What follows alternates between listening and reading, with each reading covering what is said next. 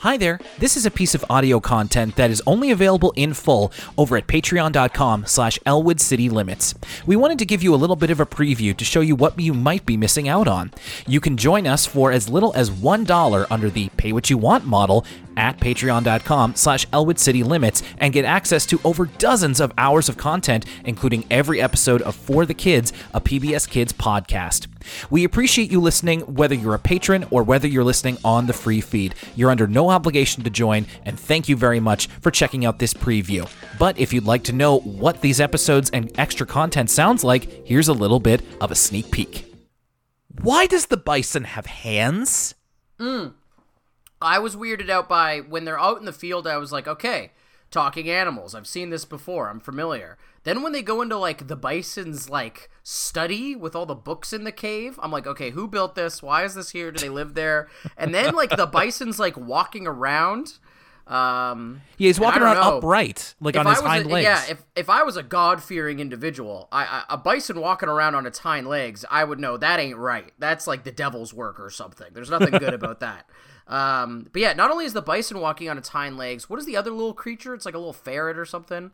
There's like a ferret and there's like a cat, kind of. Yeah, that's also walking on its hind legs. And I don't know, this whole... universe of talking animals, I'm still getting accustomed to the rules of the Book of Virtues. Yeah, and what really, like, it's like, okay, it's a cartoon. Like, I can go along with it.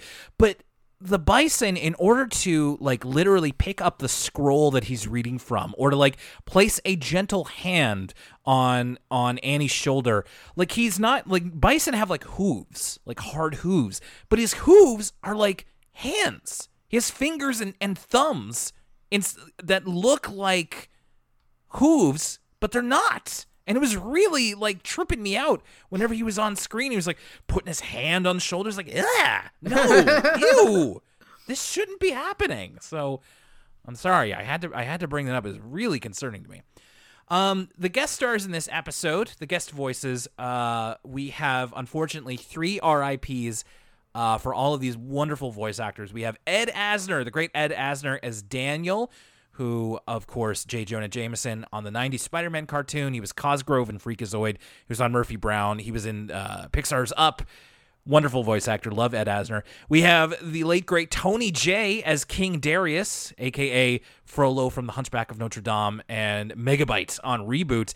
And we also have René Auberjonois as Nathaniel, who is Daniel's friend. Rest in peace as well. He was Odo on DS9. So some really stellar voices here. And I just had to say, like, you know, they do a great job with what they have. In fact, I think that one of the big strengths of this show is the voice cast, because even when, let's say, the animation is less than amazing, as I'll get into in a minute, the voice cast really brings it through. And it's almost like, you know what, if you close your eyes at times, it's almost like a really good radio play. And because they're really, you know, Ed Asner, Tony Jay, René Auberjonois, just and you know, you have Frank Welker and Jim Cummings doing fill-in voices as well. This is awesome. This is top tier. I will say, though, you can't have Tony Jay voice a character that isn't in some way menacing or conniving. So, if you've watched, Reboot, Hunchback, even like the Tom and Jerry cartoon movie, we've got to have money. He's got that deliciously deep voice, and it's so authoritative and menacing. And it's and here it's just like King Darius is just like, my good friend Daniel, and just like, he sounds like he's up to no good. But he's he does get up to a little bit no good. He comes around to that idea that everybody should pray to him pretty quickly. Like, yeah. I have this note here that King Daniel's like Vince McMahon, he like will go along with whoever the last person who talked to him proposes.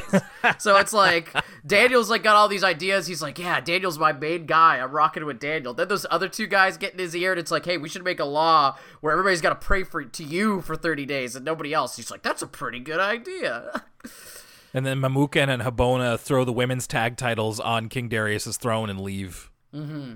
Okay, that's going to do it for now. But we will see you next time on Elwood City Limits, or at patreon.com/ElwoodCityLimits if you decide to join us. Thank you very much, and have a great week.